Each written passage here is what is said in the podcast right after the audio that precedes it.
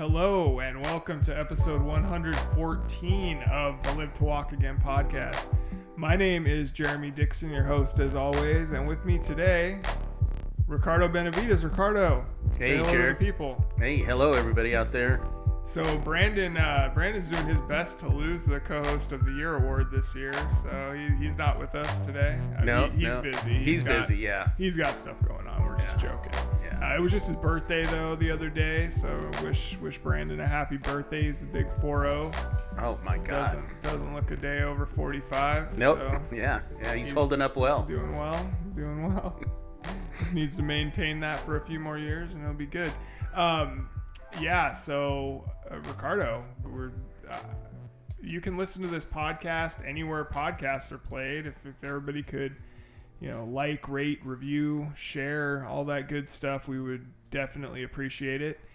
Uh, but yeah, we have a we have a great show today. Yeah, I'm you do. Super excited. We have Yeah. uh, uh, Bri- Brianna Wheeler was my guest this week. I had a great conversation. We we, we talked for over an hour and probably Yeah. could have talked for Yeah, a yeah. lot longer. And I didn't think, you know, listening back to it, um, editing, I didn't think it even. I mean, I yeah, I didn't. There was no dull moments. No it was engaging time. the whole time. Yeah. And um, it's like her story is like watching a caterpillar metamorphose into a butterfly. Yeah, it's. Uh, Yeah. Yeah. she's yeah she's she's incredible Yeah. for sure and and like just in has an infectious laugh and is so you're just charming like she's really like I, I really enjoyed talking to her and and uh, getting to, to know her a little bit and I'm glad that she was willing to come on the show and kind of open up about Well, that's her yeah, life. that's what yeah, that's what's really amazing about. Well, a lot of your guests, right? They are very open about what's going on and what happened to them, and then um, what I really particularly liked about this one, except I can kind of relate to this because my uncle just passed away a little bit, is the grief that you go through when you lose your life and are still alive. I mean, it was uh, really interesting to listen to that, um, and the letters to yourself and then Right. the and then the letter to your new self right? Right letter you know? letter to your able-bodied self and Yeah. a letter, letter to your newly injured self. Yeah hmm yeah. and then the fact you know she touched on it a little bit about how you know your friends and a lot of your guests have talked about this is that you know while you're in the hospital and stuff there's all this attention there's even some attention while you're going through rehab but then real world hits you you know and uh, she reached in and got that inner inner strength you know so you know where you get angry at the world you know and you go through a grieving process and uh, but incredible story Right. Yeah. I you know, and I can I can relate. I mean, anybody. I'm sure that most people that have have suffered this injury can relate to. Um, because it's not something you're born with. It's not like this isn't like a, a you know something you deal with your whole life. So it's just it's like a sudden, in, instantaneous change that I mean changes your life forever. Because like regardless, if I could walk again tomorrow, I'm still gonna live with the last 23 years of right what I've had to go through and, yeah. and the knowledge of that and the the I, I guess the what do you want to call it just just the perspective of, of knowing what that Yeah. life is like so um, Yeah, and speaking of perspectives, I mean, you know, the the hardships that you go through, the things that you have to be aware of, all the, uh, you know, uh, dietary changes, uh, the drinking, the, you know, the medications, the fact with having to be open to people who are caregivers, who are total strangers coming into your lives, Right. you know, and I could see that being particularly hard uh, for women, right? yeah um, uh, you know, and then somewhere in there she talked about you know people that um, come in and uh, troll them, right? people that are in wheelchairs. God. I was a little shocked at that. devo- devotees or devotees or Yeah, something like that yeah. they call them Yeah, Yeah, Yeah. That, it was shocking. I watched because like to get ready for the interview, I went went back. So she is a, a host on Live to Roll, which uh, you know, friend of the podcast, Sean Fluke. Uh, he we had him on a while back, a- and he does an amazing show. Um, had he had her on early on in his on his show and Right. decided like we need a, a women's show, and so twice a month they do a women's show.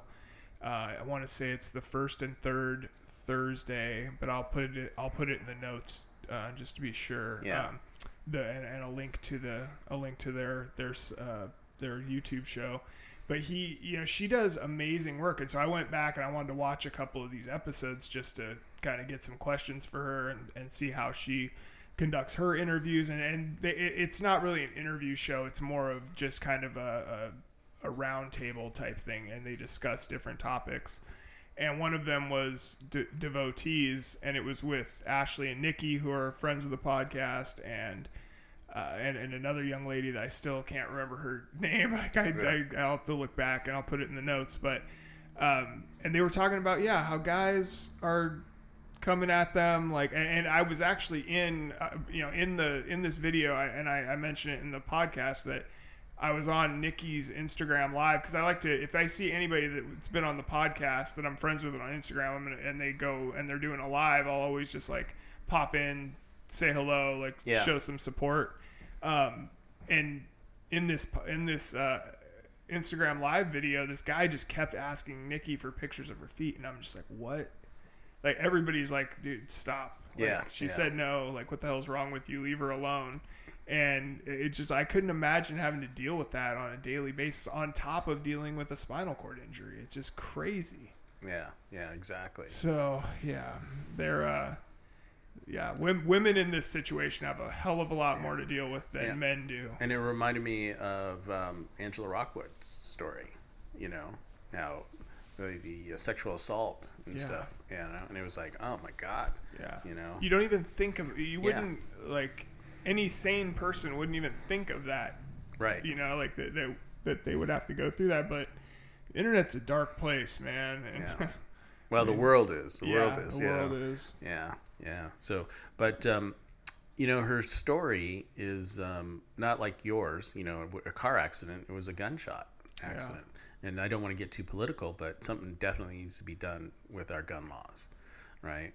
So, um, you know, uh, it's it's sad that uh, people that shouldn't have guns have them, and that she had to suffer the consequences of that. So, Right. one of the other things I really liked about her uh, story was that um, she got this accident because she wanted to help her family, Right. you know, and um, and I think that just you know is a testimony to her character, right? Because there's not enough young people out there that I see, you know, willing to go and help family members. I mean, she uprooted her whole life, moved uh, her boyfriend out there with her to Arizona, and I think that was pretty incredible. It takes a lot of courage to, you know, do that and take care of your uh, grandmother. Yeah. Yeah. You know, Yeah, absolutely. That that's amazing that she was willing to do that, pick up her life, you know, put put school on pause for a minute. Yeah. Um, now did she go back to school? I you know I should have asked her that. I will find out though and uh, Yeah. and report back for the next episode. But yeah, you know, I I, I think that this inter- I, I'm proud of this interview. I don't usually say that too much, but uh, I think this was a really good one. Yeah. and you know, I'm I'm super appreciative of, of Brianna for coming on the show and Well, you know, to us. I learned a lot on every one of your interviews that you have, Jeremy. I think one of her things where she's talking about um, where she's at uh, meeting other people that she can see eye to eye with because they're all in wheelchairs. Mm-hmm. And it was like, God dang, I never even thought about that. You know, um, you're used to being walking around and talking to people, but now, you know, you're kind of back in this situation where you're not even um, you're an adult, but you're like a child now because you have to look up to everybody. Right. Yeah. Well, and you know, I remember Doctor uh, Chris McCullough. He, you know, is a doctor, a pediatric doctor, and he's in a wheelchair, and so he he does have a, one of the wheelchairs he can stand up at to do surgeries, but also, you know, a lot of times he'll be just sitting down in his wheelchair like normal, and he, you know, he said it's almost easier to be able to relate with the children Oh yeah. uh, from from the um, from from his wheelchair because he's eye to eye with them. So Right. I thought that Yeah. that made a lot of sense too. But yeah, yeah. Well, uh, let's get to let's get to the interview, Ricardo, and and we'll talk to you guys on the other side of it. Sounds good, Jer. This week on the Live to Walk Again podcast, we are super excited to speak with Brianna Wheeler. Brianna is a true triple threat. She's an actress, a model, and a host of the Live to Roll show on YouTube. Brianna, welcome to the show. Thank you so much for joining me. Thank you so much for having me. I'm so, so excited to be here and to talk to you. Um, yeah, thank you Awesome. Me. Awesome. Yeah, um, I, I feel the same way. You know, so for anybody who doesn't already know your story, can you, you tell us a little bit about how you were injured and when that happened? Let, let me start with the short version. I know we always have those short and long versions. My story is like one of those long um, you know, ones that have a lot of different factors. But basically, I was wrongfully shot almost six years ago. It's going to be six years in March. Um, I was sitting inside of my car and somebody got inside of the back of it and a gun went off behind my seat. And that's how I was injured. I became a T12 through L5. The bullet is stuck in my spine at T12 and the fragments have fractured different parts through L1 and L5. Um, they were not able to take the bullet out because of the location in my spine, so they had to leave it in, unfortunately, um, which causes me tons of pain and nerve damage, which um, is a part of that spinal cord journey, you know? no kidding. Wow. So, uh, like, how did I mean? Did you lose consciousness when you got shot? Um, like, how how did like the the aftermath of that and like I guess getting to the mm-hmm. hospital and figuring out that you were paralyzed. Like what, what was that whole Okay, so we're going deep. We're going deep. Okay. so what happened was I did not lose conscious conscious at all. I was awake for the whole entire thing, um, which you know is brutal um, to have those memories. You know, sometimes I wish I could have forgot. But then I talk to people that have forgotten and they're kind of just like, well, I wish I would have at least remembered how I got injured, you know? Um, I think it's just one of those things. We always wish that we could have the other thing, you know? We always think, you know, the grass is greener on the other side, unfortunately. But um, I do remember. So a little bit of background. I moved to arizona um, to help my grandma. She was having hip surgery and got diagnosed with lung cancer and there was nobody else in the family to help her so she asked me to go um, to arizona. At the time i was in california. I was enrolled in cal state dominguez hills at a four-year university. I was the first in my, my family to go to college and i had an apartment and a car and a whole life here in california and i decided you know um, let me take a couple months off and let me go help my grandma. You know, I'm probably going to regret these moments if I don't spend them with her. And I debated and debated with my boyfriend, and we finally decided to pack our stuff and to go out there. We were out there for about three or four months. My boyfriend had gotten a job and he found a co-worker out there that was kind of into the same things that we were and was about our age. And, um, you know, just like that, there's a lot of older people around in that town. And every single day I would pick them up from work and we would go in front of the coworker's house and we would hang out for about maybe like an hour or two until his parents got home and then we would go home. It was just a daily thing for those four months that we did. This night um, was really different.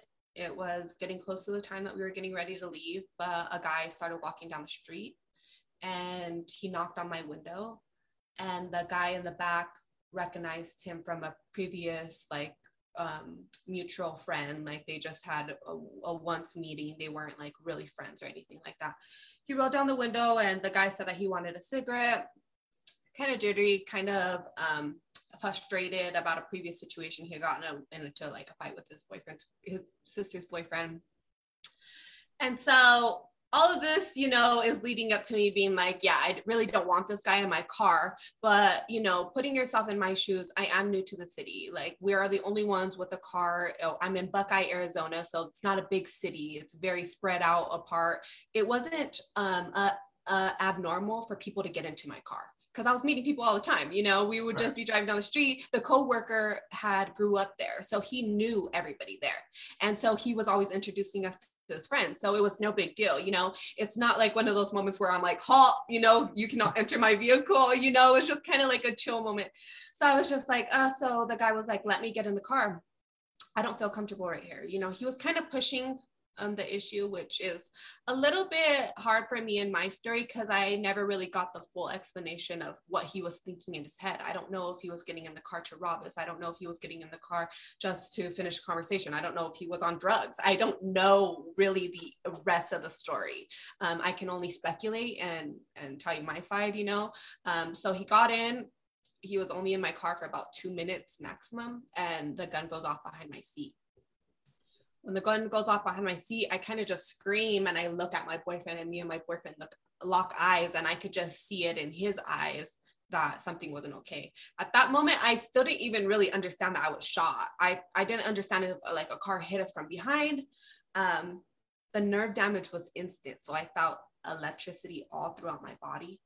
And that um, I knew something was wrong. They all hopped out of the car and when they opened up my door, my foot was on the arrest plate and it fell out. And I realized at that moment I couldn't pick up my foot. Oh my um, gosh. So that's what the moment that I really realized that something was wrong. Um, I don't think I fully grasped the idea of being paralyzed. Um, I just knew something was wrong. The guy was freaking out. Um, he didn't want us to call the cops.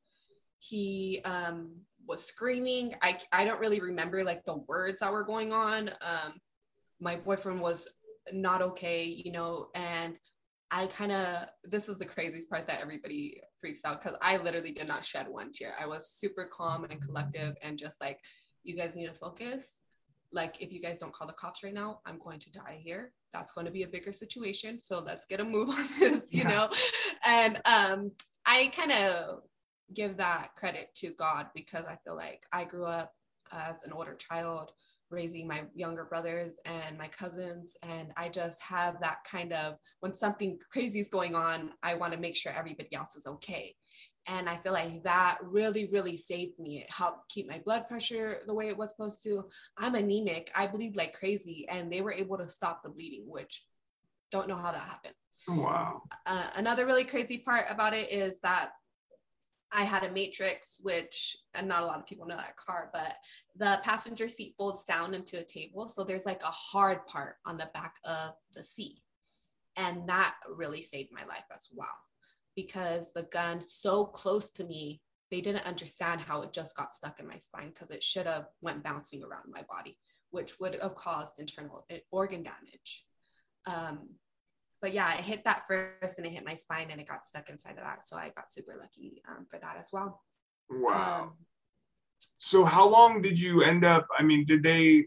You said they weren't able to remove the bullet. So were they able to? Did they have to do, um, you know, like a like secure your spine? Did they like a fusion or anything? Or so they weren't able to remove the bullet. So right. I at the first moment was like my thought was get me into the hospital, get me into the surgery room, get this out of me, get, me fixed. I was very, very focused on this. Um, and when they told me that I, I that they weren't going to remove the bullet, you know, I I was still in shock, I think, at that moment. So let me rewind a little bit. I was inside the hospital, I was inside the ambulance, and um, it, it's it's a middle of nowhere. These people never get these injuries. Like there's no gunshot, you know, victims like maybe for a whole like two years. You know, like these people are all trainees. You know, there's like I think they had like two other trainees there. They notified me that that there was trainees. I was like, okay, fine. Only because let me give credit to Grey's Anatomy. I'm a big Grey's Anatomy fan, and in Grey's Anatomy, they are teachers in the hospital, and so I was like, okay, fine. You know, this is. this is the way it's supposed to be. Like, let them learn whatever the heck. Um, I went into the ambulance. I was talking like crazy because I was like, if I hear myself talk, I know I'm alive. Um, also, it was hard for me at that point. I could see everybody's faces that I was not okay. Um, I heard. That's gotta be scary. Like looking. Yeah, yeah, for sure. Like they were looking at like that's something that I'll never forget even in the hospital, the way that my family was looking at me, like they were mortified.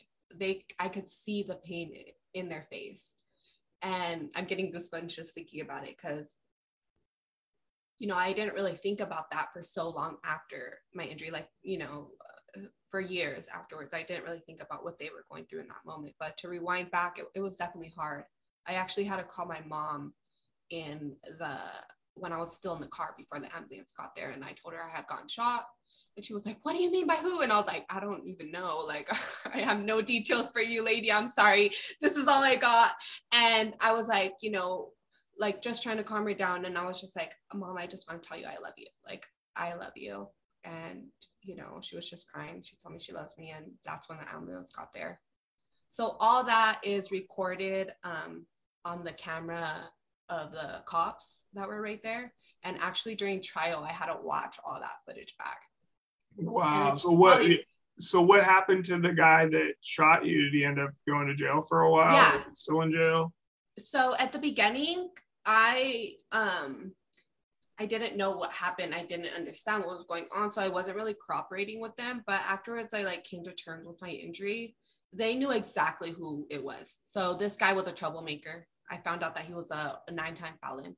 I found out that he was, you know, abusive to his family and that he was not supposed to have a gun and he was just not a good person. And those are my decisions in overall fighting to go to trial because I was like, I wanted to give up so many times. Like people who don't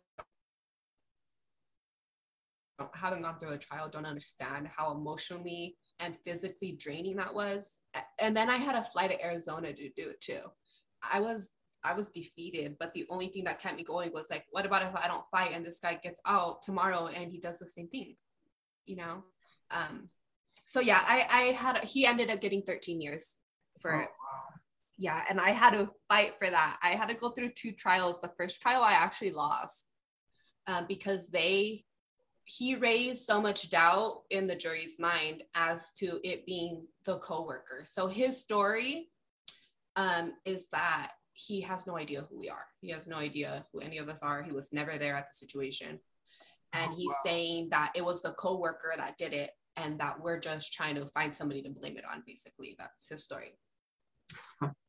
Which is wow. so frustrating to me. It's infuriating to me because I'm like, that's not what happened.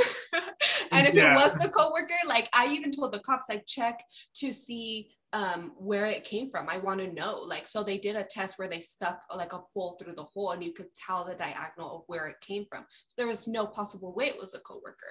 And so basically they were just trying to make it seem like, you know, we were against the system and trying to blame somebody that wasn't. And and they raised enough doubt in the jury's mind to be like, we don't really know who could have pulled the trigger. Like, we don't know. Mm-hmm. And I had to go, so I had to go through two like brutal ass trials um, and the second one I won, which was him having the gun and him being there, and like us just being like super specific in our details and just making sure that we didn't raise any doubt in the jury's mind. And um, it was really hard. I actually had to write a letter to the judge too, and I just basically said, no matter what, at the end of this, he gets to walk out of here. Like, that's a that's definitely a good perspective to put on it to to try to you know make the judge understand what mm-hmm. what exactly you know like what what you're dealing with now you know that's that that's just tragic i'm so sorry and too bad he didn't just accept responsibility and you know I even said that too in my letter. I was like, honestly, my heart is so big. If he would have went a different route in this, I know a thousand percent this letter would have been different. I know myself. I know how understanding I am. I have family who has been in jail. I, I understand that. I feel for him. I do. But you're you're not being straight up. You're not saying I'm sorry. You're not caring. You're just an ugly person. Like he literally has like devil horns tattooed on his head. I mean, like what else can I say? oh man.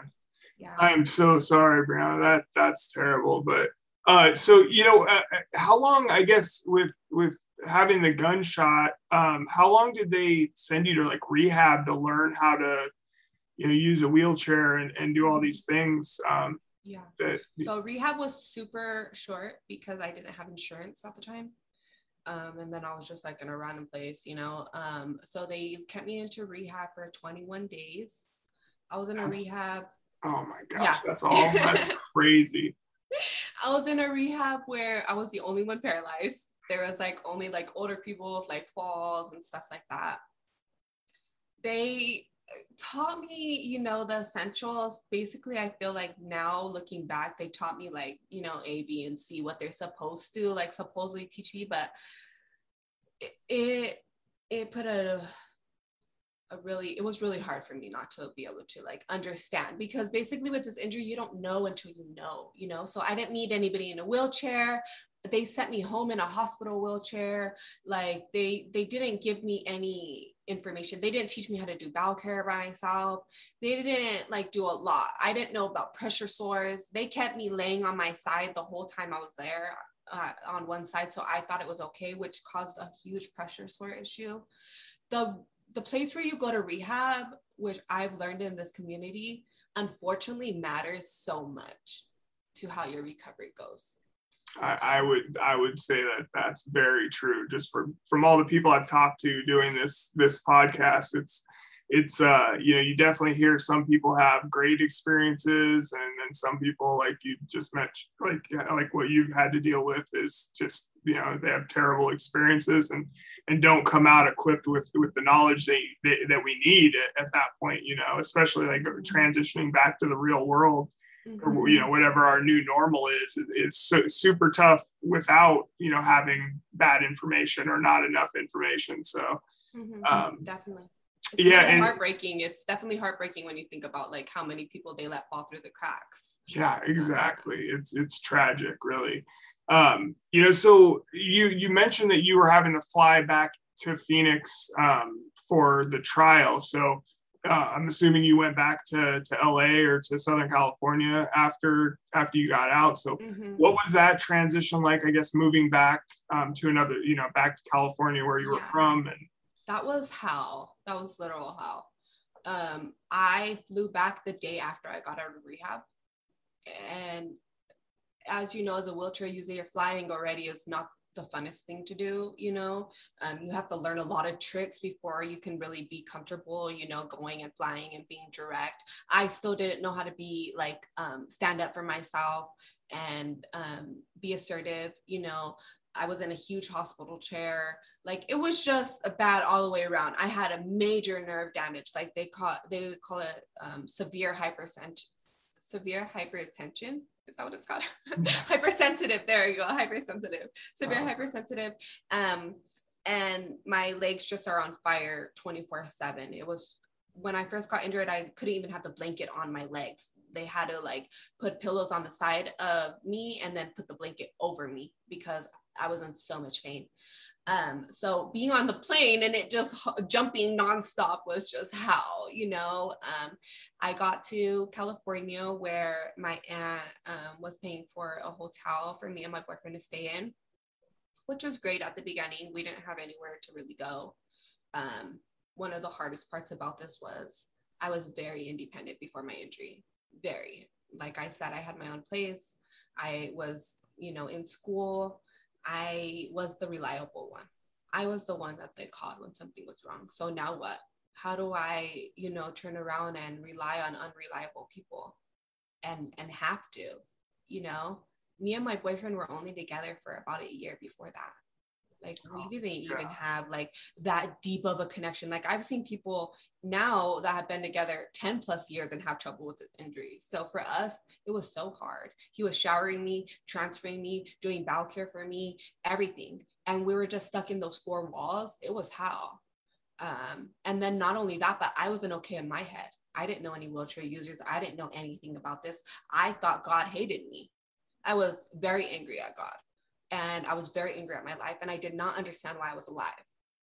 And um, the medical system, the Medicare system, and trying to get the right medicine and trying to get doctors organization, hell, so traumatic to even have to learn how to go through that.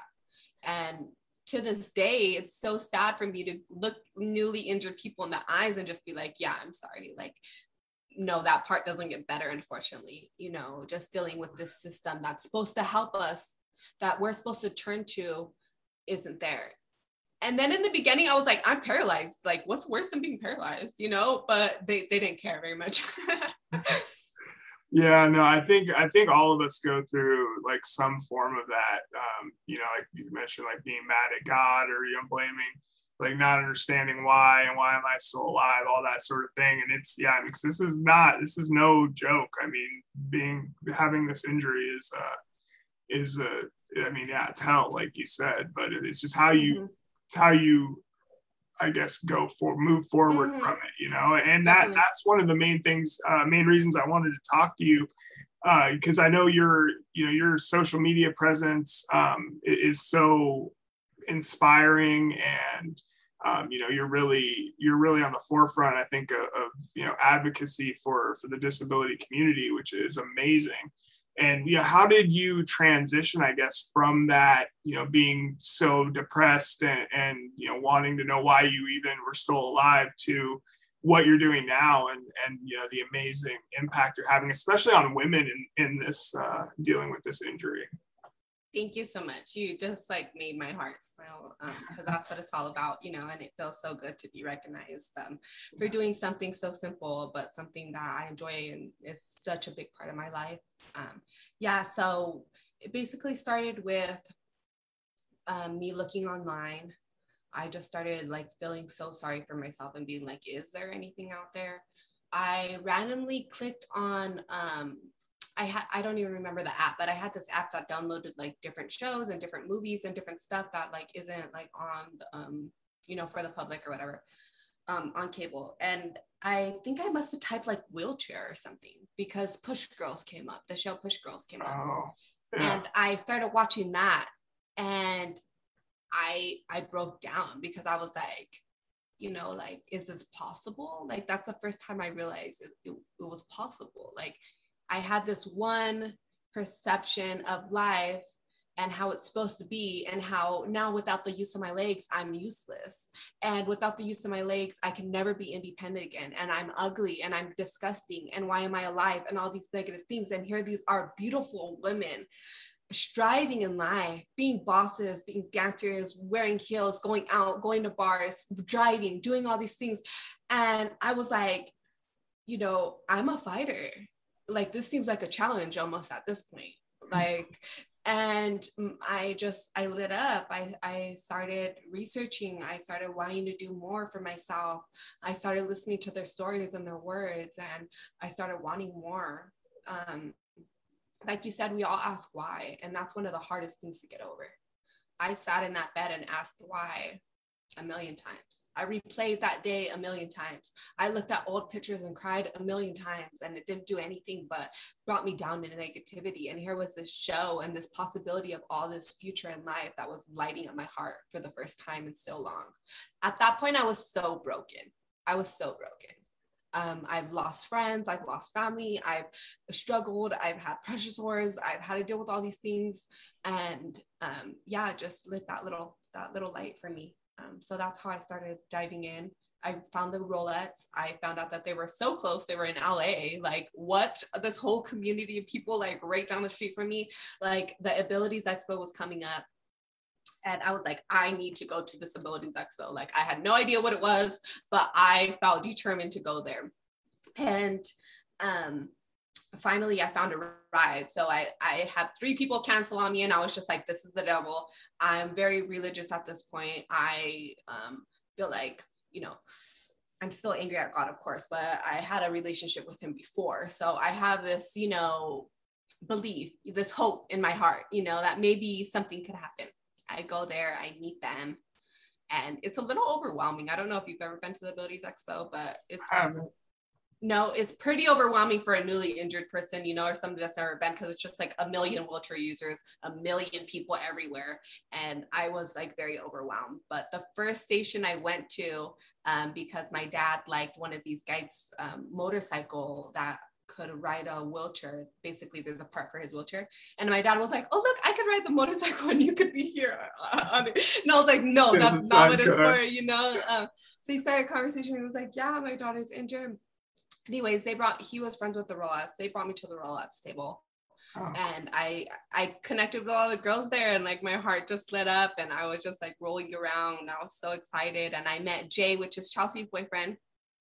And he does wheelchair. Um um, he fits people and he works for a wheelchair company. So I was like, I was still in a big hospital wheelchair and I was like, I need a new wheelchair.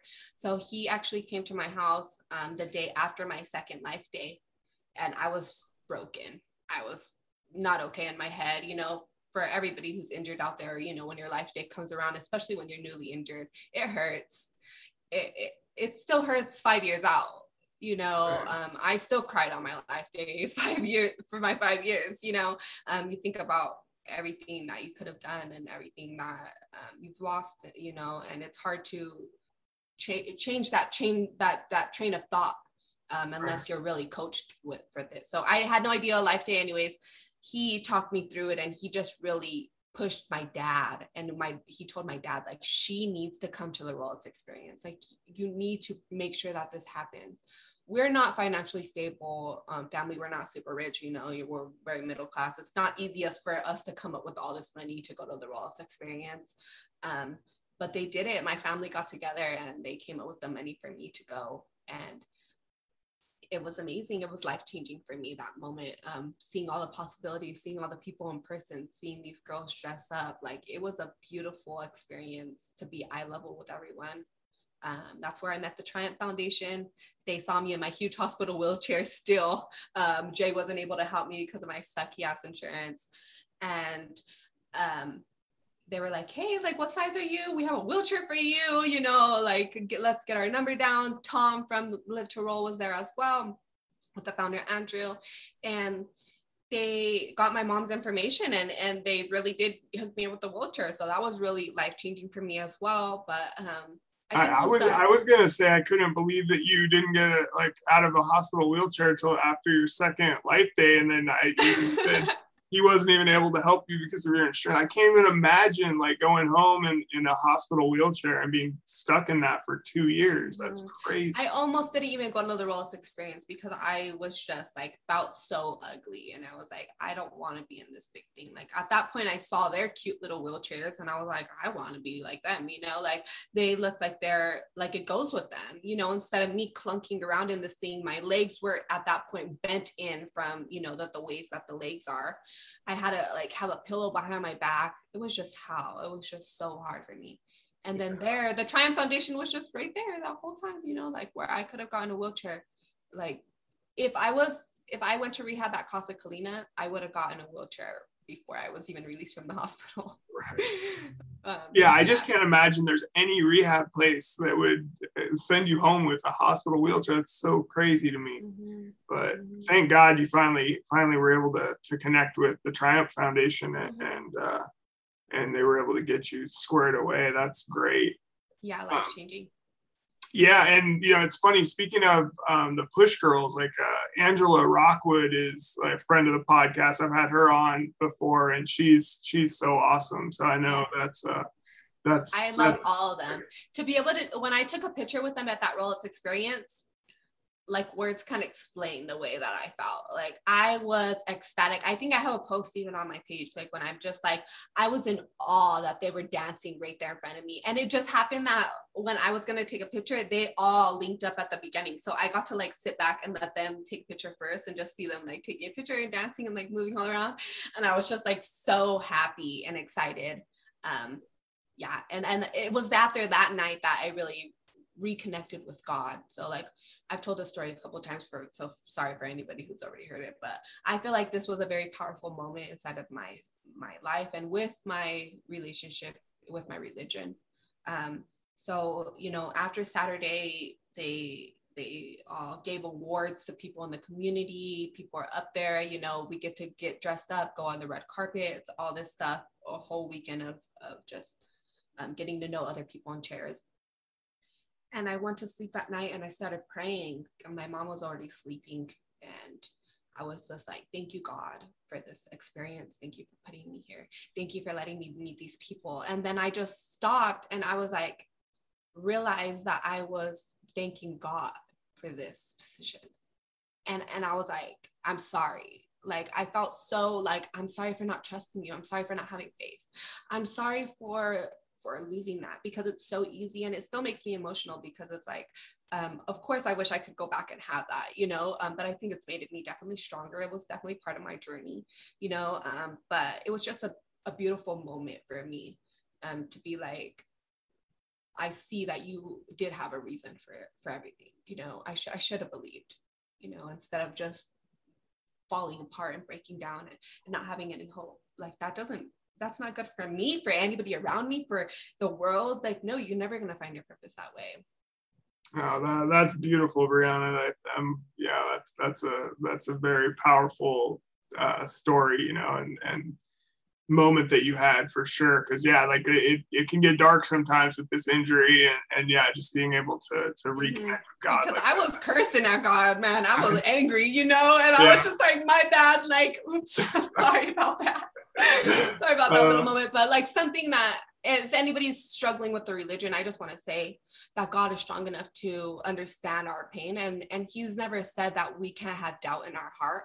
He never said that we can't stray away and have our own choices, you know, but He definitely loves us and still when we're there, when we're ready to open our hearts again to Him.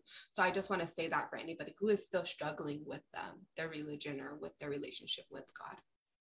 Yeah, that, that's a well put for sure. Uh, you know, and so once you got into your chair, um, you know, the the Triumph Foundation worked with you. What I guess you know, I know it.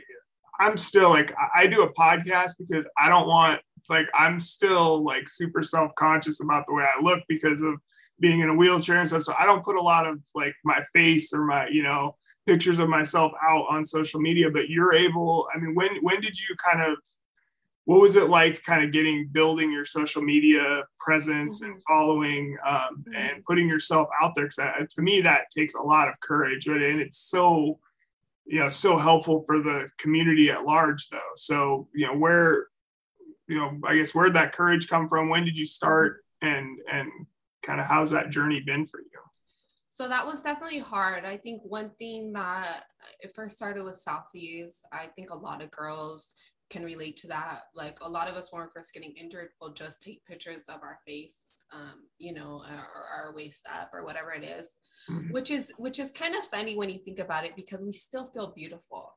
We just don't feel beautiful with the chair attached.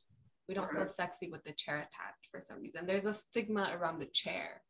You know, all of a sudden, you know, it's it's like if a beautiful, the most beautiful girl in the world, the most famous girl in the world, you know, like fucking uh, sorry, I don't mean to cuss. No, um, like Kim Kardashian, you know, she's so stunning. If she's all of a sudden sitting that that does that make her ugly? Does that make her less attractive because she's sitting down? It's like no, no. but we have this um, stigma, society in general around disability and around wheelchair users. Right. Um, so I think that when we get injured, there's no um, you know we don't have anything to relate to. We don't really understand. The only thing that we can think of is people who are old and sick and weak and like that's the kind of only representation that we have you know people who need help.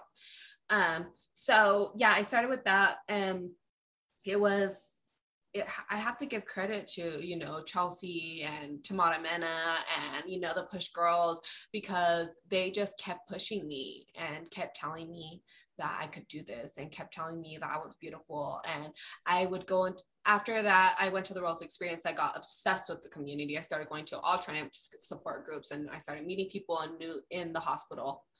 And when I got to roll into those rooms and give some light to these people at their darkest moments, you know, and just like help them with the things that I wish somebody would have been able there to help me with in the beginning it's so special. And they're looking at me with awe in their eyes because here i am somebody their age and going in there and dressed up and you know they they don't know that that's possible before they see me. I show them all these pictures all these social media accounts and i basically just stalk the hell out of them right i I message their family. I make sure they're okay. I mm-hmm. any questions that you have, anything like that. And I feel like they really need that because you don't really you don't really understand how hard it is to just talk to a random stranger about your bowels and your bladder and about you know this and that and not being able to move and you're angry and it's not easy to even talk to your friends and family about that stuff. Not let alone a stranger that just came in, you know? And so I have to just like really become friends with them you know, and make them understand that I am here for them and that I do understand. And there's something so powerful about those words. I understand you. And and really knowing that the person that says that to you really understands you. Because when you're injured, you get a lot of fr- friends and family that's like, oh yeah, I'm so sorry. Like I get you, you know, blah, blah, blah. But they don't really understand. You don't feel, you feel like, you know, whatever, you know, F you guys, like you guys aren't really getting what I mean, you know? Um, going through what I'm going through. And so I think having a community really has inspired me. Also, feeling like I can't be preaching, I can't preach what I'm not doing, you know, and I can't be like, yeah, go out there, take pictures, be confident in yourself. You're so beautiful. And then there I am, like not even doing the same thing, you mm. know, and like being sheltered and I'm feeling all these things. Like it didn't happen overnight for me. I didn't get dressed up and feel beautiful one day. Like I had to keep doing it every single day. I had to look at myself and tell myself I was beautiful. I had to, you know, build up other girls inside of wheelchairs and be like, you know what? She is hella beautiful. Like, I'm not just saying that, like, she's stunning inside of her chair, you know? And like also giving that to yourself and being like, you know, maybe I can be beautiful. Maybe I do need to find a new style maybe I need to, you know, move different inside my chair, find a, a couple different poses. I always tell girls, do a photo shoot because you're going to learn what looks, what you like yourself. Some girls like their legs crossed. Some girls, you know, like, you know, diff- wearing colors, wearing bows in their hair, you know, different mm-hmm. things. Before my injury, never wore um, jewelry hardly ever wore like you know different stuff like stylish different things like i was just in my own world and so coming inside of a chair, I was trying to replicate that same style and it didn't look right on me. Standing and sitting styles are very different. Absolutely. so yeah, finding your style, that's just helped me to getting new clothes, being able to try them on, doing a photo shoot. Um, yeah. Gotcha. Nice. Okay. Um, and so how did you, I guess, get involved in acting and modeling and stuff like that um, after your accident? Like, what, where, where did that all start for you?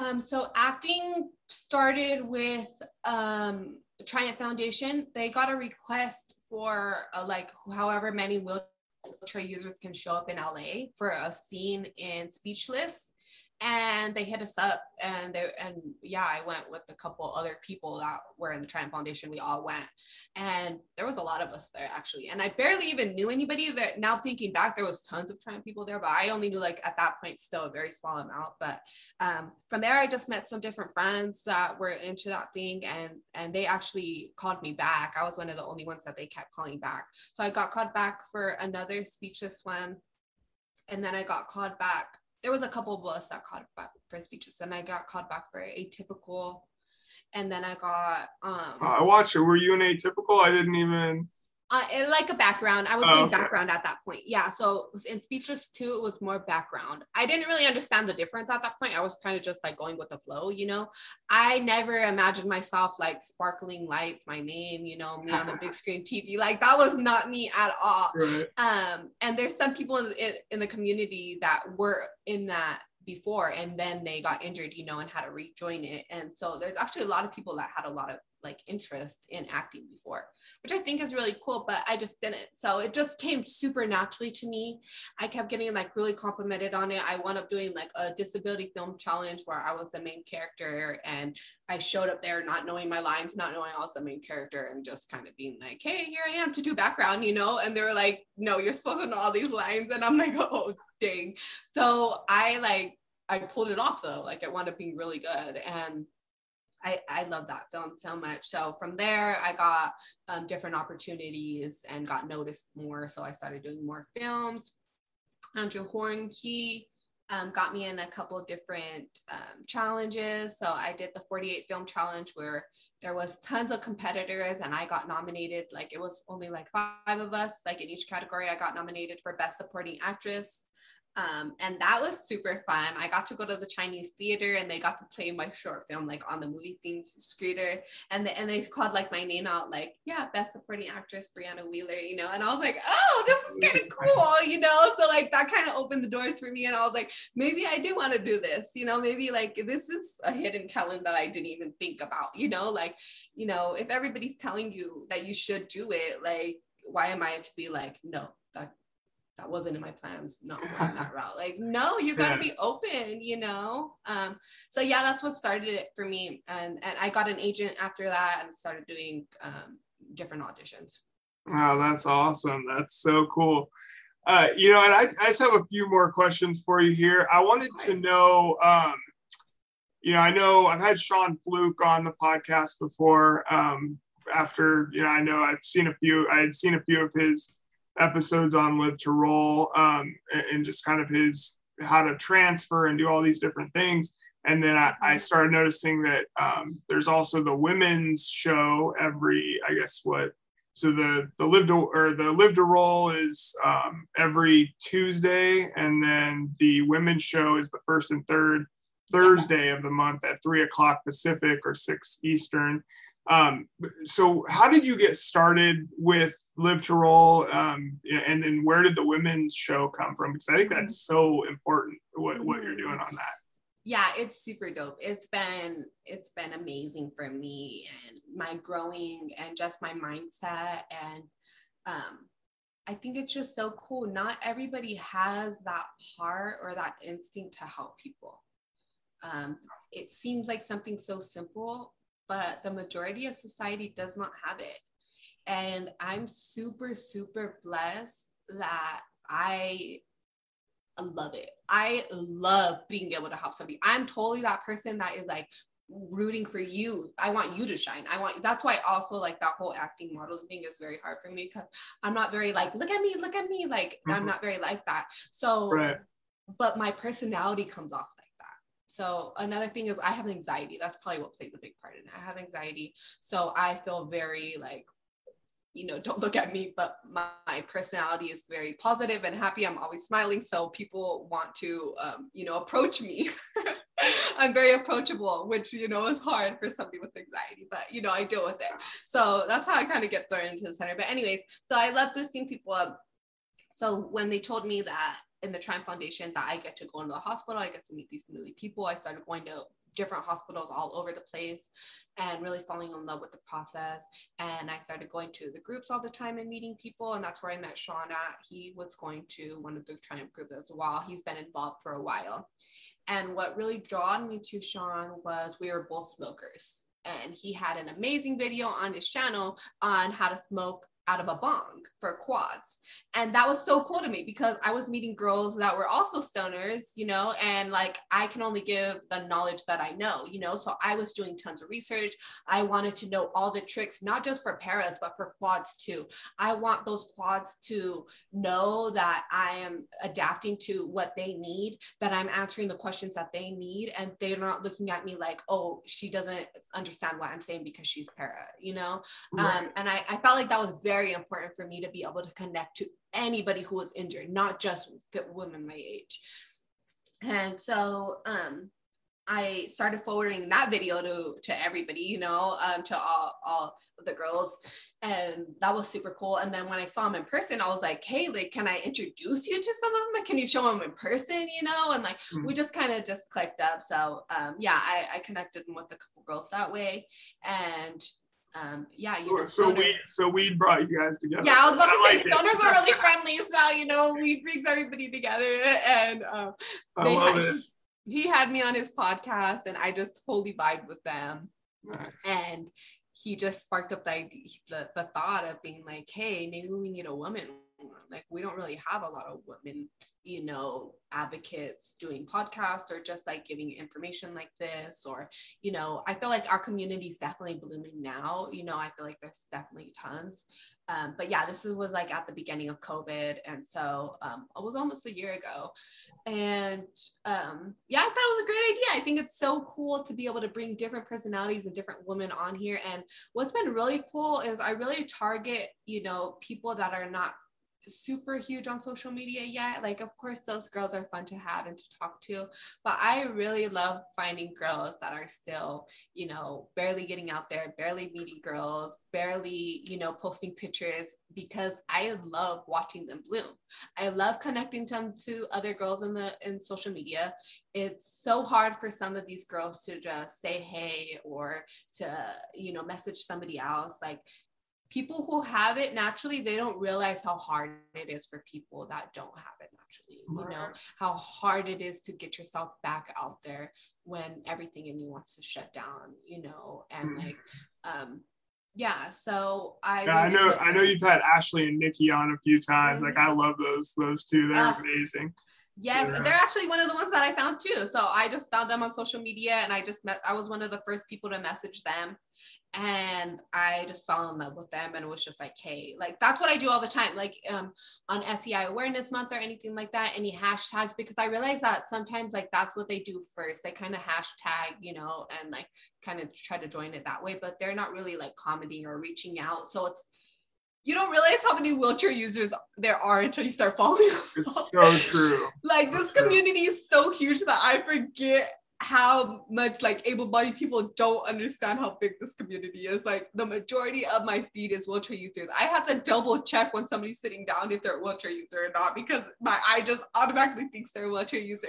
Whenever anybody likes one of my posts um, and that I don't recognize, I, I always do that too. If they're sitting down, I'm like, wait, like, go check their Yeah. Like, are they in a Yeah. wheelchair as well? Let me go. it's so hard. Um, so yeah, they started posting and started hashtagging, and I saw their story, and I was just like, wow, like I don't even think they realize how unique their story is. Like, They're, well, and they're hilarious. Like they are Mhm. so funny and real, and just like I think they're yeah, they're amazing. yeah, sure. I just fell in love with them, and I, I saw their potential, and that's why I brought I brought them on the podcast because I was just like, you know, you guys have a voice. You guys are already post. They were already posting their journey, which is you know not typical.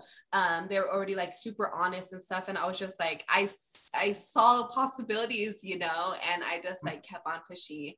And That's it's awesome. been amazing. It's been amazing. That's what I. That's what it's all about. To even see like them commenting on other people's posts, you know. And then I went to an LA event, and everybody was asking me about them, and I was like, "That's so cool that even the LA people know who they are," you know. Um, so yeah, That's just building a community within a community. The girls are definitely overpopulated by the guys, so I feel like we definitely need to stick together. Yeah, I think that I think what you're doing is amazing and, and so so needed in the community for sure. Yeah, I wanted I did want to know, Brianna, what what has been the most difficult topic that you've had on your show, do you think so far? Hmm. Most difficult topic. Or has there been one that's like been tough to talk about or tough to Um, I'm sure there has. I mean, I think that the way that we do our podcast is super like we all go on there trying to be very honest, you know, and share our journey. I have had people, you know, where I have conversations. I set up a phone call and we'll have like conversations with the girls before sometimes just so that since I have so many people on at one time, I like to really like kind of mesh the personalities together um because i've had you know people who don't mesh together and it just kind of gets a little bit crazy um and some of these girls just aren't ready to share their journey they're not ready to be open and honest like Right. you know they're not ready to um to talk about certain things to talk about their journey. I mean i couldn't tell my story for a long time before i got injured you know? I mean after i got injured. It's hard. It, it hurts you know? It's not something you can control. It's it's painful. I also relate it to like losing a loved one. You have to realize that you lost that person. As much as you're still alive the old you you need to grieve. The old you died that day right. unfortunately. That's the way that's the way that has helped me the most look at it. Because when you have to look at it like this when a loved one passes away everybody accepts it. Well you know after a while everybody accepts it. We have a memorial. We all talk about it uh, memories. We go to the funeral. It's a whole thing that we grieve together. When we get injured, we deal with everybody being like, don't worry, there's going to be a miracle. You're going to walk again. You're going to do all this stuff, you know? And so we have this like hope and possibility of our old self returning. And, you know, even if at that point, after you're paralyzed, your old self returns, which means, you know, maybe you uh, technically you can walk again, whatever, um, you're still never going to be the same again. And you have to accept that Yeah. you know and and i think that's very very very very hard for for us to go through as spinal cord injury users or even people with different disabilities who their um, you know muscles deteriorate over time like it's it's just hard to accept that you're never going to be that version of yourself that you dreamt about that you imagined that you created goals for um, yeah so i think that that's very very important to accept and go through the process and write a goodbye letter to yourself. Um, I had the. I, I was going to ask you about that because I know when I had um, Ashley and Nikki on, I think Nikki had just written, done a post on her YouTube channel about a letter to her able bodied self. And it was like, I mean, I, I laughed and cried and like everything in between. Um, and then I saw that you had done a letter to your newly injured self, I think is what it was. And I thought that was so beautiful as well. And and everybody should go check that out. I'll definitely post your your social media links uh, in the, the podcast description. Um, but yeah, I mean, what what was that experience like for you? You know, writing a letter to your I guess your newly. I think I did uh, both of them. I, I'm I'm pretty sure I did it to my newly injured self, and okay. then I wrote a goodbye letter as well to myself. Okay. Okay. So that was um truly healing. I really pushed Nikki to do that, and I pushed all the newly injured girls to do that because I feel like it's so so healing, and you don't really realize how much you want to say before you start writing out, before those feelings start coming. Um, I get goosebumps thinking about it because it's going to be very emotional for you. Um, when somebody passes away, it's not like that hurt goes away. You just learn to live with it you learn to keep going you know and um, that's what you have to do. So it's like you know like i said you're hoping that person comes back. So by writing the goodbye letter you're kind of just you know saying your final words putting that that final post on it and just um, saying i love you. I think mine was like you know just saying i love you to myself. Like don't, don't worry. Like i'm still proud of you. Um, i don't even remember the way i worded it I think I worded it. Um, remember how much I love you. Who knows? Go look at it. um, and then the the one to my newly injured self was very important as well because I was like, you know, I felt like so many newly injured girls could create could relate to that. You know, here we are feeling like you're going to be so broken, you know, and it's almost like writing a letter to your younger self, you know, and like just being like, don't worry, stick it out. Like your dreams are going to come true. I know this shit's hard. I know you're going to have a million obstacles and you're going to keep falling down, but it's not about how many times you fall down. It's about how many times you get back up. You got to keep going, you know? And I, and I think that's the most important thing to remember and to tell yourself over and over. Yeah, ab- absolutely. Absolutely. Um, I did want the my I guess kind of my last question for you. I so I was going back through watching some of your uh, of the the women's show on the Live to Roll channel, and I came across one with um, you and, and Ashley and Nikki, and I'm blanking on the other girl's name, the young woman who was in it, um, but it was about devotees or whatever. Mm-hmm. Mm-hmm. And that, like, as if having a spinal cord injury or being disabled in some way isn't hard enough. Like I can't even imagine what women go through dealing with this and mm-hmm. uh, having psychos on on uh, social media, like doing weird stuff. Because I was actually I heard you say in that in that video that uh, you were on Ashley or on Nikki's um, Instagram live. I, w- I was I was on there too, and this guy like kept asking her for mm-hmm. pictures of her feet, I'm like, what the hell is wrong with you, man? Like, chill out, you know, leave her alone. And this guy just would not stop. And I mean, yeah, like, what is that like for, yeah, you know, a disabled woman having to do? I mean, because women in general have to deal with, you know, so much shit from, you know, from men and weirdos on online, like that, like you would think that they would leave with disabled women alone yeah. a little bit or something. But I, yeah, I was just blown yeah, no away shame. by that topic.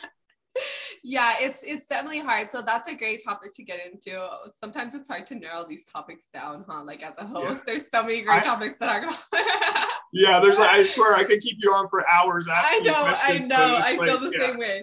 This is a great one. So yeah, I when I found out at the beginning, I was almost disgusted. I was like, what do you mean? Like, how can you be attracted to the parts like that have ruined my life? You know, like that I struggle with so much. Like, and obsess over it and get off on it. Like, I want you to think I'm beautiful, not just me, but in general. Disabled girls want you to think that they're beautiful because they're beautiful. They want you to like their personality. They want you to care.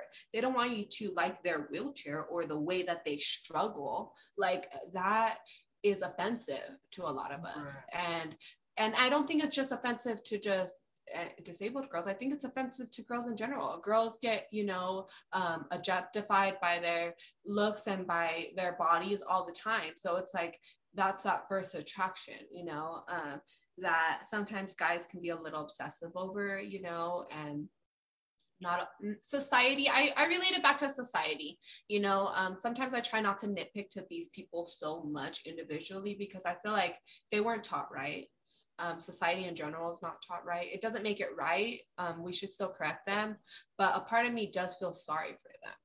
You know i do feel bad and i do feel like there's two different groups which is something else i talked about on my podcast. I feel like there's that group that is ashamed and are secret lurkers and secret like supporters of us and will just be like you're beautiful you know and just like kind of like that. Um which, which at the beginning it's still a little creepy let me just say but you know we kind of get used to it over time we kind of just accept that that comes with the territory which sucks to say, but then there's like the guys that are just the ones on Nikki Live, like that is so obsessive. Like, how dare you come on here when I'm talking about my life or I'm talking about a traumatic event and tell me all these crazy things. Like even on the Rollettes live, like you'll be like seeing marriage re- requests, nice tits, all these crazy ass comments, and it's like do you hear the words that we're speaking or are you just like looking at us like we are objects you know? And that's where we get a little frustrated. We're like whoa whoa whoa you know like reel it back. Like not the time or the place like come on if i had an onlyfans and i was promoting that uh, by all means say whatever the hell you want if i'm on my personal page if i'm talking about my journey if i'm talking about my life if i'm just trying to be a person don't be disgusting no girl in this whole universe is to see your comment and be like, "Oh yeah, that's the guy I want to be with." That that sounds like a great guy to to go and comment back to. like, no, we're repulsed by that. Like, that's not the way to get a girl.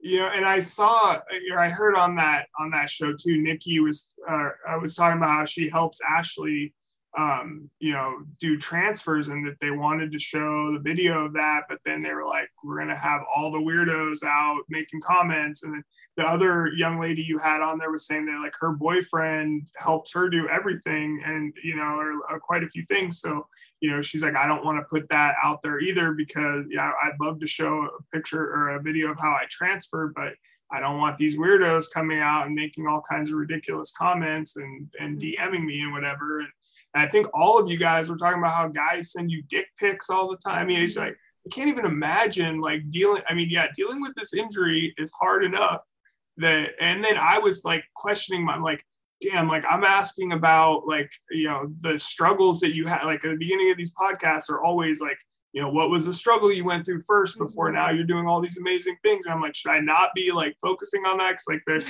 maybe there's some weirdos creeping in, listening to my podcast, getting off on, mm-hmm. you know, young ladies that are struggling with with this injury. And mm-hmm. it, it's just a it's a wild world that we live in now here. Yeah, it's definitely hard to separate the two, right? We want to advocate, we want to be there for the community, but it's like it's hard to to separate it on social media, you know, and like not only that do we have to deal with, but we also have to deal with the ignorant ass comments from able bodied people, which is almost as annoying. Let me just say, like, it is really annoying because it's like they're saying things and it's offensive to us, you know.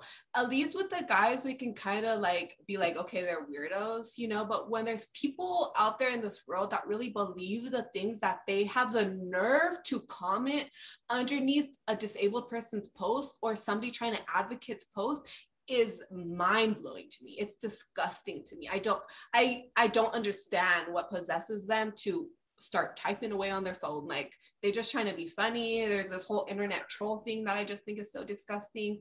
And that honestly prevents me from really like posting every day and really wanting to blow up on social media. I don't know if i would be able to handle it. I don't i get offended for other girls and i really honestly don't know how i would be able to do it personally. Um, i think about it all the time yeah. Yeah it's a it's a sad I, I, mean that that's so sad but i i am you know it, everything that you're doing is is amazing and i you know i know that not only for myself but i know everybody in the in our community is is got to be thankful for for what you're doing and uh, appreciate it. So, it's been super cool this year to just kind of see that bloom it was the first time that I got to go out really in the community for the Triumph Sports Festival and just see everybody. And I'm a people person. Like it just lit my heart up to hear people like, I got advice from it. I love the podcast. You know, you're doing so great. I got the Boundless Babe Award, which was only one person at the Rollettes Experience. And hearing my story with the Rollettes Experience before, you can imagine how powerful and amazing that was for me to then be three years later and me being the only girl in the room and Chelsea being up on that stage talking about me and you know me hearing my name be called and them just um, appreciating you know my heart like that means so much because if i would have never got out of that bed if i would have ne- never kept fighting none of this would have happened. I wouldn't have met sean you know i wouldn't have gotten these amazing opportunities and you know, then Triumph gave me a car like shortly after I got the Boundless Babe Award. So they just really wanted to say, they don't give cars out to everybody, you know, like they really just wanted to say thank you for everything I've been doing for their company and for this community. And like, those are little things that do not go unnoticed for me. It, it fires me up so much. It makes me so excited to keep on educating and keep on meeting people. And unfortunately, this injury is going to keep happening. And all I can do is is share my journey and share my story and hope that by sharing my journey it helps you with your journey. It's an amazing thing you're doing for for all of us. So um and the one last thing i always ask everybody at the end of these uh, interviews like do you have you found any kind of like outside the box health tips like maybe not so mainstream that um, over the last five years of your injury that you can suggest for people to try out or hmm. anything like that I hate to put I, you on the spot, but I know. I'm like, this is the, that question I would have liked to think about. No, yeah, it's my bad, my bad. no, no, it's all good. I think that UTIs are very important to keep track of. Um, well, unfortunately, you cannot eat and drink. I don't feel like like the same things that you could before. You have to learn your body again and what your body can accept. Your bowels are not going to work the same. Your bladder is not going to work the same. And so you can't just go rogue and be like, whatever, I'm going to be, I'm going to just drink and eat whatever. You really have to learn what your body needs and reacts to. Um, so personally, for me, I had to cut down on juices, soda, um, you know, spicy stuff, all that. Um, and I really have to drink a lot of water and I do drink coffee, but I just make sure that I balance it out with water, that I'm flushing my catheter. Um, you can get flushes, which are like little saline things that help keep your catheter clean as well. I would suggest flushing it out every once in a while. Um, and just staying very consistent on that because what the thing is is that it's very easy to ignore but it can cause very extreme um, problems later on you know like you're still going to need your kidneys. You're always going to have this problem. So you have to think about oh if i'm going to grow old and i'm going to be inside of a chair um, or let's say you know you're not going to be inside of a chair. I know there's people that are working towards that as well. Um, if that's the case i have a friend that got her walking back and still has problems using the bathroom you know? So something to think about. Um, i think it's very important to get over control. Also pressure sores. Do your pressure reliefs. I think that's so so so important. Um, it can be embarrassing. It can make um, you feel like attention's being drawn to you but your body needs that. You're not in movement anymore. You have to be switching your weight because it's just you have to think your skin's just getting thinner and thinner and thinner and thinner and it's just going to create an overall problem which both of mm. these things technically you could die from if it gets too bad. So i'm just yeah. Saying you know that, that would definitely be my health tips right there Perfect. Well, Brianna Wheeler, thank you so much for coming on the show. I I can't. Yeah, I had such a great time getting to know you, and yeah, we'll definitely have to catch up again down the road. Yeah, for sure. Thank you so much. I wish you all the luck on your podcast. I love it so much. Love what you're doing in the community as well. Keep grinding. Um, thank you so much for listening, everyone. Talk to you soon. All right. Talk to you soon. Thanks.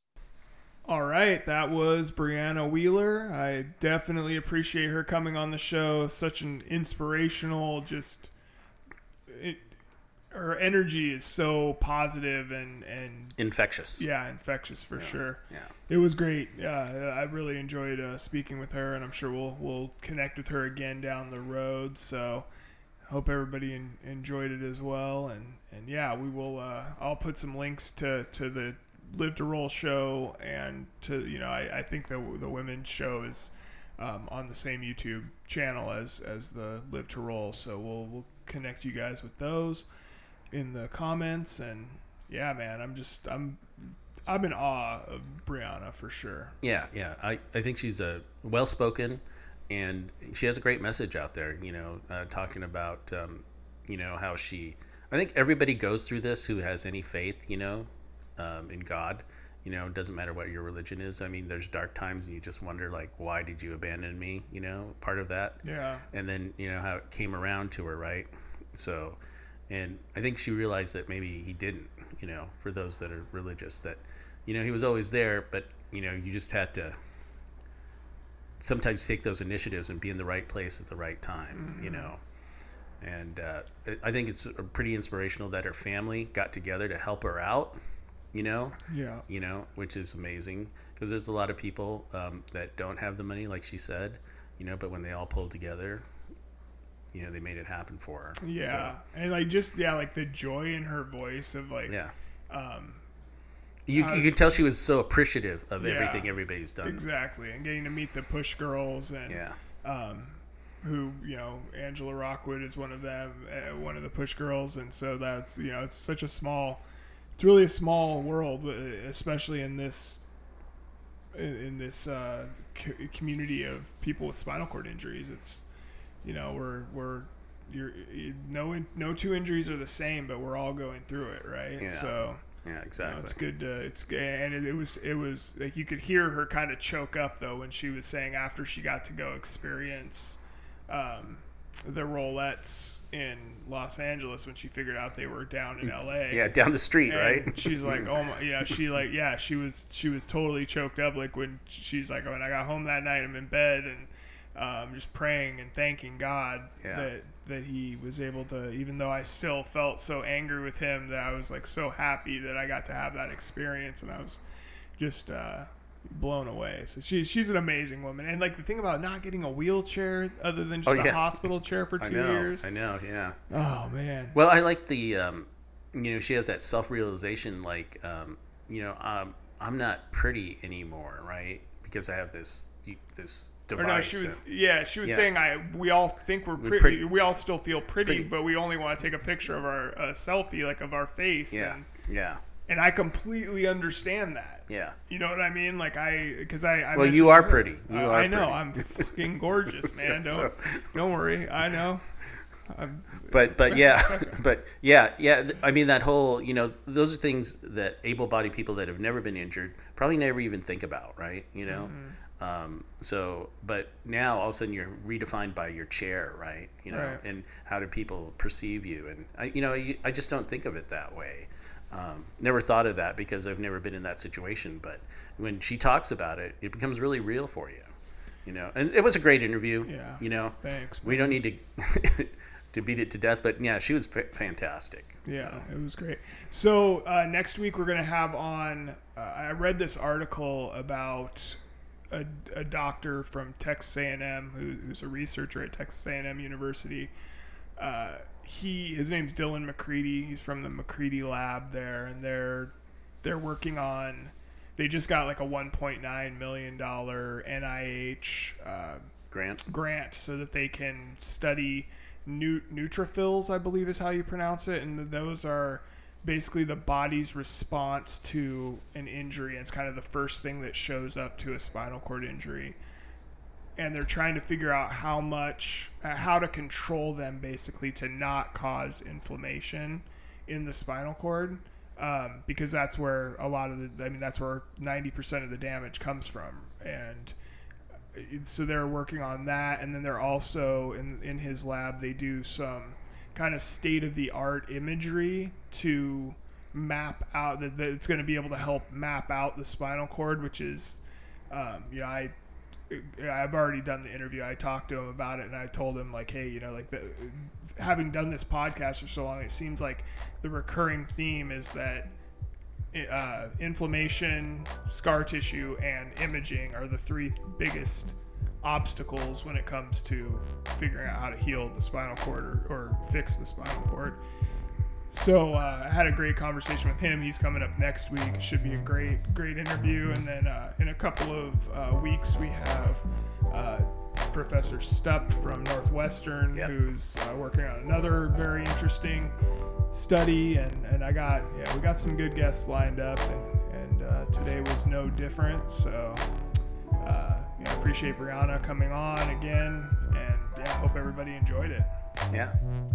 All right, until next week, guys, we will uh, talk to you then. Yeah. Have a good week. All right.